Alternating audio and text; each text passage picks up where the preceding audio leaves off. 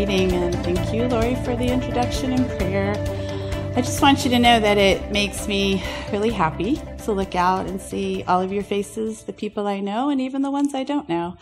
And I feel over the last few weeks that God has been just really giving me some important words for my heart and also, I hope, for your heart. So I'm just going to jump right into that. So this week we're talking about the box here that represents more than any other box a thing that is very heavy for all of us, the thing that we carry around a lot and that we need to unpack resentment. This box needs to be unpacked so that we can get back to the essential of forgiveness. So, even if you did not grow up in a church community, I'm sure that the word forgiveness, like you kind of understand or you have some semblance of idea of what forgiveness is, right? Because it's talked about in movies and TV shows, casual conversations, people just throw that word out, serious conversations. You hear it in the grocery store, mothers to their kids, forgive your brother for hitting you, you know. Ugh. I'm pretty sure that when I said forgiveness the first time, you likely had some kind of reaction inside of you. Have you heard the quote, To err is human, to forgive is divine, by Alexander Pope, even if you didn't know it was by that guy? If you think about that phrase, you will realize that, you know, forgiveness is something, true forgiveness, that requires something outside of our own strength, something divine, as the quote says. Our rational minds tell us, yeah, we need to deal with forgiveness. We need to understand that and do it. But our feelings are like, uh uh-uh, uh no way. No. Uncomfortable. No, thank you. No. So, why should we bother? This box that says resentment on it is really heavy. Okay. Super heavy. What is resentment? It is anger, bitterness, usually over an injustice or some kind of offense that's been done to us.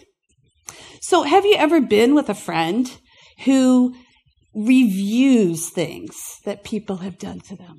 Like over and over, and you're like, okay, yeah, right, yeah. Maybe you're that friend. It's kind of like something that you can feel, you know, when they're talking about it, you can see it on their face. You can hear the pain, the frustration, and they and perhaps you feel really stuck with that resentment, like what to do with that resentment. It must be released.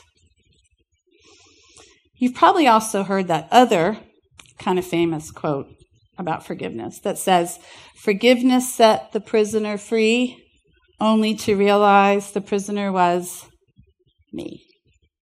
Yes, resentment over not allowing forgiveness. It makes a very ugly place inside of us. The other main reason that we need to look at forgiveness is simply because, you know, God says we have to. In our scripture reading this morning, we heard these two verses from the New Testament book of Ephesians, written by the Apostle Paul to the church at Ephesus. And Paul tells the people, Get rid of all bitterness, rage, anger, harsh words, and slander or lies. Instead, be kind to each other, tender hearted, forgiving one another, just as God, through Jesus Christ, has forgiven you. God Himself offered forgiveness in the Garden of Eden. Adam and Eve sinned for the first time, and God had a choice. And He chose to forgive them. And He forgives our sins through our faith in Jesus Christ. So I have a really clear memory from my childhood about that verse of scripture. My mother repeated it to me and my sisters just about every time we argued. And if you're a parent, you can imagine that I heard that verse a lot, a lot. So I'm thinking that probably you have some memories inside about forgiveness or some thoughts. So if there's any words that you're brave enough to throw out, go ahead. Hard, thank you. Anything else? Denial, thank you. What? Don't want to. Just flat don't want to. Good. Pride. Thank you. Sorry? Bondage. Good one. Doubt. Yeah. Open doorway. How about unfair? It's not fair. Why should I forgive? Why? Yeah, it's not fair because that person did the thing. So why should I have to do any work? Right? Why bother? You know, the song, Let It Go. I just should let it go. Whatever. Just let it go. It doesn't matter. these person, these people rather, or this person is out of my life. They don't live here anymore, or they've passed away. So, you know, done, over, bye. Or how about another real famous one? I don't do conflict.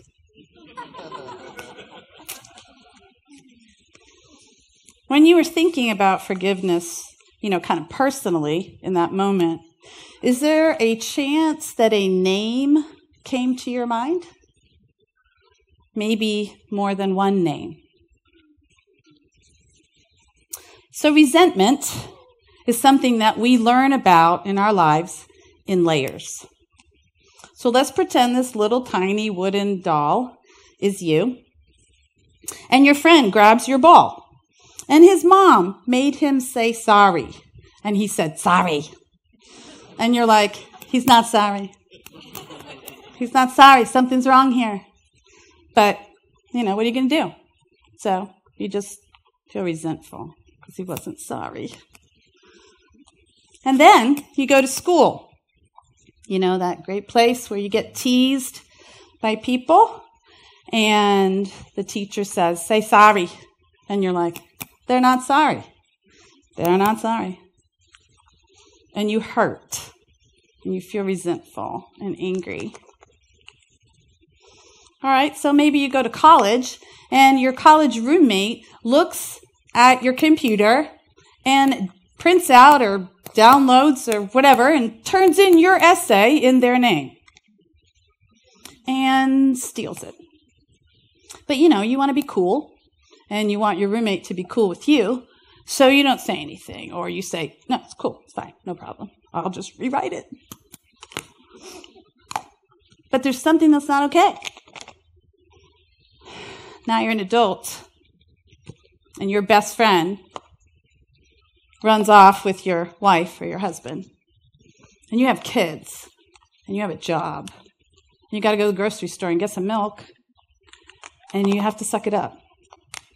But it's not okay and everything inside of you is telling you it's not okay. So your ideas or thoughts about letting go or forgiving just don't cover it anymore. There are many ways that we can be wounded in our lives, and many kinds of people who can wound us on our journey. One of my favorite authors, Dr. Dan Allender, in his book, Bold Love. He says that the book of Proverbs in the Bible defines four kinds of people that we can run into in this world.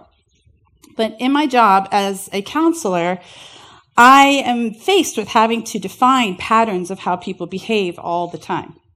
But I usually do it, you know, in reference to helping people to heal or their families to heal.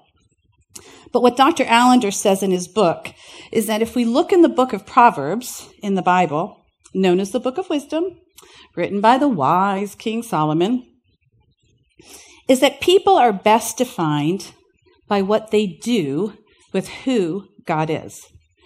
So, specifically, with God's truth and his beauty and his justice. So, what do people do with those parts of who God is? And that's going to give you an idea of the type of person that they are. The first category that Dr. Allender describes is the evil person. An evil person is extremely heartless and cruel, vicious and destructive.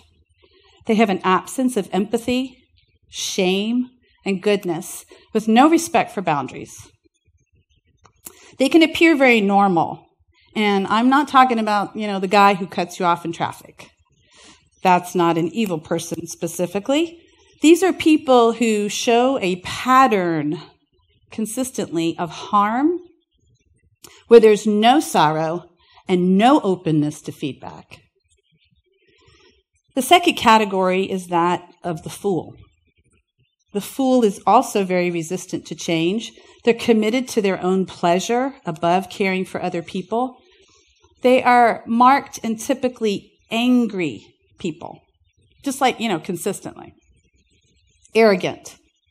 A fool seems to live just for the moment, and a fool hates discipline and wisdom.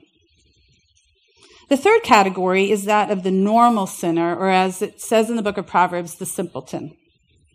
A normal sinner seems unable to see how they are actually hurting somebody else. They define it as simply poor judgment, or you hear them say a lot, eh, it's just how I am. You know, it's just me.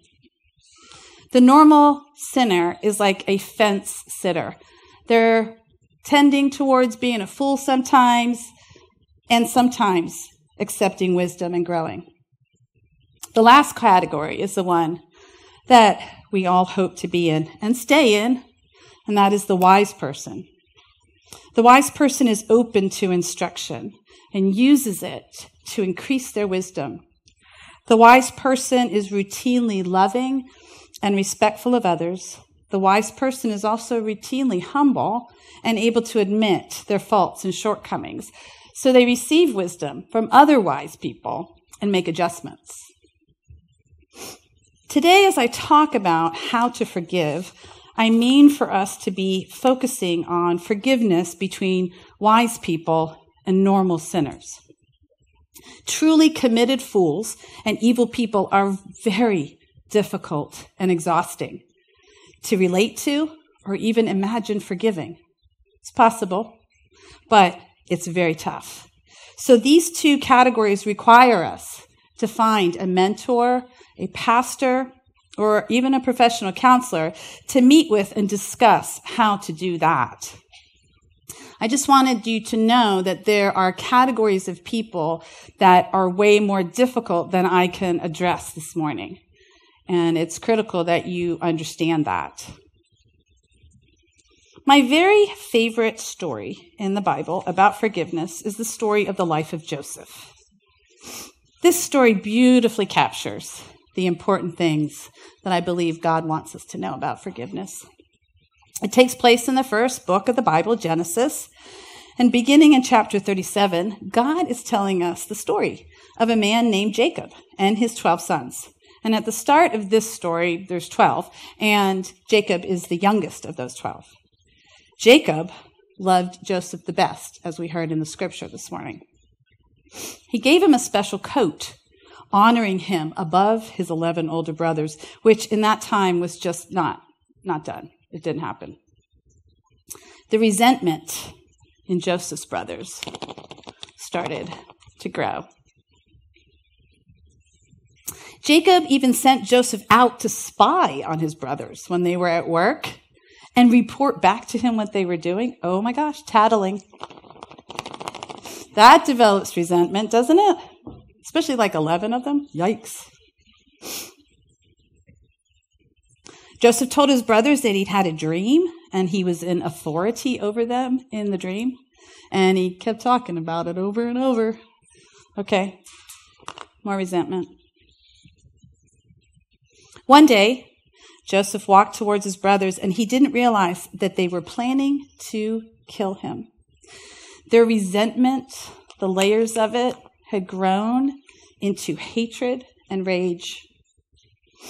Now, one of the brothers did step in and he stopped them from killing Joseph, but they decided to go ahead and sell him as a slave to some traders that were passing through the land that day.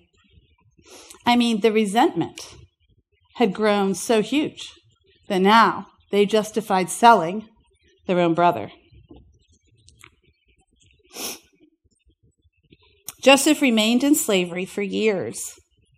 And in Genesis chapter 39, 2, we read this. It says, The Lord was with Joseph. But even though the Lord was with him, he was a human being, and I'm sure that he still struggled with this resentment. His freedom was gone. He was totally disconnected from his brothers and his dad and his whole family. The Egyptian that Joseph was sold to had a wife who accused Joseph of something he didn't do, and Joseph, on top of this, now was thrown into prison. So, further injustice, further betrayal. This injustice was actually years. It's not like he was in prison like overnight. He was there for years for something he didn't do. Joseph was now everything but the favorite child. In prison, because of God's wisdom in him, Joseph is able to interpret the dreams of two guys that are employees of the king. And what he said came true. So one of them said, Hey, I'm going to help you get out of here. But, you know, he forgot. So he stayed in there longer. More injustice, more betrayal. One day, the king of Egypt himself had a disturbing dream, and the guy who Joseph helped said, Oh, hey, I remember that guy Joseph. And he told the king about him. So Joseph was taken out of prison, interpreted the dream correctly, and the king had him work next to him, helping Egypt deal with the coming of a very severe famine. Okay, so now Joseph is in a palace, and I'm sure he was wearing pretty decent clothes, and he was getting good food, and, you know, had a nice bed to sleep in. So you think, oh, okay, great. Everything's fixed for Joseph. But you know what? You can have all those good things on the outside, but you still have this brokenness, this unforgiven place, this resentment. Many years later, during the famine, Joseph's brothers end up standing in front of him asking for food. And Joseph now is at a crossroads because he can choose to lean into this resentment or he can choose to forgive. And if you know the story, you know that Joseph chooses to forgive. But how? How? Like, what did he do in his head to let all this go? It's a lot.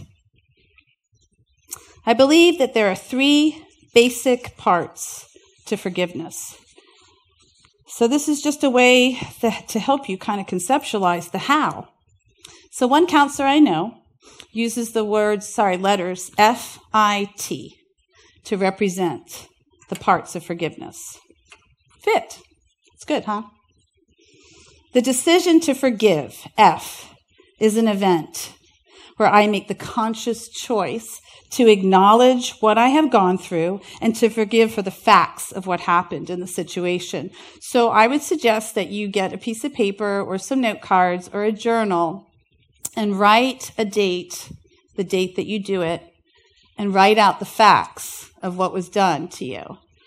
And you say, I am choosing to forgive this. And of course, preferably that you would pray and say, God, I am choosing to forgive this today on this day. The second step is dealing with the impact, I, of what was done. After you've made this decision to forgive, often something happens, like in your everyday life, and you're reminded of the thing that was done, the event, and you may feel anxious remembering it. You may even feel angry again at the person who did it, and you wonder to yourself, oh my gosh, have I even forgiven this person? Because should I still be feeling all this stuff, right? So, what I would suggest is that you go back to the paper. You remind yourself of that date that you chose. I chose on this day. It's like reminding your feelings that your head did this thing. And that's just part of it. I would also suggest that you, you know, find some wise people, find some mentors, find some pastor or counselor that you need to talk through the impact. Because the impact, again, is the, the opening up of the layers of what was done to you. That can take some time. The final one is the track the track I took to deal with the impact. Often we don't move directly to prayer and help from wise friends, but instead we turn to something else because of the impact. And those are things like addiction, negative thinking, denial. We all need to honestly look at the track that we are tempted to take when people offend against us or hurt us, or that we actually did take. And this part also requires prayer and help from God, from wise people, and again, even a professional counselor. In the story of Joseph, if you read through all of it, it's pretty long, but it's pretty worth it. Joseph has to honestly look at what his brothers did to him before he chooses to forgive them. And he has to look at the impact that it's had on his entire family. And he also, I'm sure, has to think about the track that he took because of it. And we can see in his story that he chose to open his heart to God's wisdom as part of the track that he chose. But he, again, was a human being. And so I'm sure that there were times and places in that process for Joseph that were hard because it was a lot, a lot, a lot.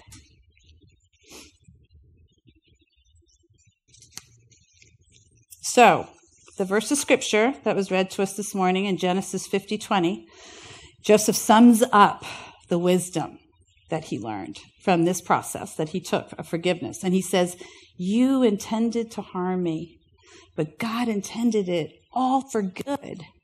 He brought me to this position so I could save the lives of many people. Now, that's pretty amazing if you think about all those betrayals, all of those injustices. And this man can say that to the people who put him in that place. So, this is not just a biblical story for me, it's a personal one. If you told me in the summer of 2008 that I'd be speaking to a community of people that I am journeying with in faith about the, the process or the thoughts about forgiveness, I would have laughed at you. Yeah. It was a bad time for me. Now, I grew up in the church. My dad's a pastor. So, you know, I know, I've heard the story, the love, the forgiveness. I've been wounded. I've chosen to forgive. But that summer of 2008, my ideas about forgiveness changed radically. I had been in the church I was in for over 15 years. I thought I was going to stay. I was comfortable. But disagreements, painful misunderstandings, as well as denial and fear, really gripped many of the people in leadership that summer. One of the hardest things that happened was between me and my really good friend, Karen. So, Karen and Karen. And Karen has given me permission to share this, just so you know. Karen and I started to not trust each other that summer, and our feelings shifted into believing the fears in our heads way more than the truth that God had for us. I remember so clearly the twilight of the very hot summer night, like, you know, when you sit in a car that's not running in Tallahassee in the summer. Very hot. And we were behind that church in her car. We were both very suspicious, angry, resentful. She yelled at me and accused me, and I yelled at her and I accused her. And I got out of that car that night and I didn't talk to her for a year. This very good friend of mine, a whole year. One day I was driving and I thought very clearly about that broken relationship. You know, stuff like that just like pops up and you're like, ooh. And I was driving and I had this like, oh, my friend Karen. And of course, I was right by her road. I turned down the road and I texted her from her driveway and I said, Hey, I really miss you. Can I come see you? And she said, Yes. So since that day, we have reviewed the events and chosen to forgive each other for those events. We still discuss the impact, even though it's 11 years later, of all the things that hurt still over that year and even onward. But I know this for certain, you guys, because we chose to do that and enter into that process of unpacking that resentment with each other and with God, that we are more free in our relationship with God. We are more free with each other. And I am way more free to relate and love in this community. Let's pray.